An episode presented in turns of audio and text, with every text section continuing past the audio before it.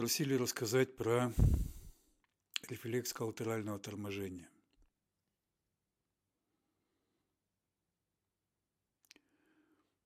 Ну, если очень тезисно и кратко. 2-4 секунды в клетках содержится достаточное количество АТФ и креатинфосфата для работы без задействования возможности доставки кислорода к клетке. После того, как израсходовал и работающая на малом ходу митохондрия запускает аэробный синтез АТФ, кислород в мышцах содержится для такого случая в миоглобине непосредственно в мышечной клетке. Из запуска анаэробного шунта не происходит. Разумеется, размеры таких возможностей ограничены масштабами, которые зависят от предыдущей тренированности. При работе 20-30 секунд организм вынужден активировать дыхательную и сердечно-сосудистые системы для доставки кислорода. Ну, хорошо видно на примере 100-метровки. Кратковременный анаэробный режим при этом не успевает накопить большого количества лактата, который образуется при недостатке кислорода в результате того, что глюкоза не сгорает, присоединяя кислород, а расщепляется на две молекулы молочной кислоты. При этом образуется АТФ, но в меньшем количестве, чем при сгорании.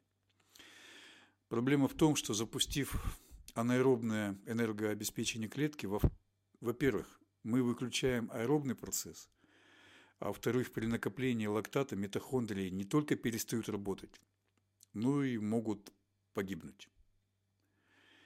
Идеальным для митохондрий является чисто аэробный режим – Тогда они и работают, и даже могут размножаться.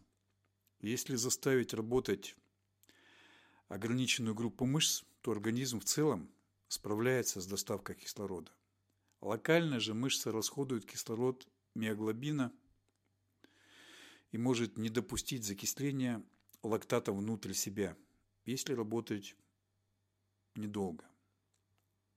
Этому и способствует рефлекс коллатерального торможения то есть торможение соседних мышечных волокон.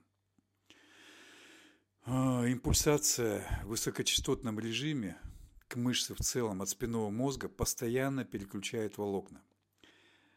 Одни включает, другие выключает, потом другие, потом другие, потом снова первые, так как они уже отдохнули. И восполнили запас АТФ, и их митохондрии не пострадали. У обычного простого человека, в зависимости от тренированности, с учетом, без учета генетики, мышцы могут одновременно работать 3-7 мышечных волокон в обычном режиме и до 15 в стрессовом. Очень индивидуально. Наш великий штангист Алексеев добивался работы в режиме 95% включения мышц. Это отдельный разговор, как это можно сделать. Но в этом режиме лактат начинает превышать норму в мышце уже на пятой секунде. То есть такую нагрузку можно развить не более 3-5 секунд. Страшного ничего нет в этом, если после нагрузки совершать, как спорте говорим, заминку, то есть движение в аэробном режиме. А иначе локальный кровоток резко упадет и даже не очень высокий лактат в условиях длительного времени начнет убивать митохондрии. Нетренированному такого режима достигнуть трудно. Он убивает митохондрии длительностью работы без заминки. Весь секрет – это отдельные группы мышц, без повышения лактата, без снижения глюкозы, максимальное включение, то есть недолго, и после этого дать возможность восстановиться.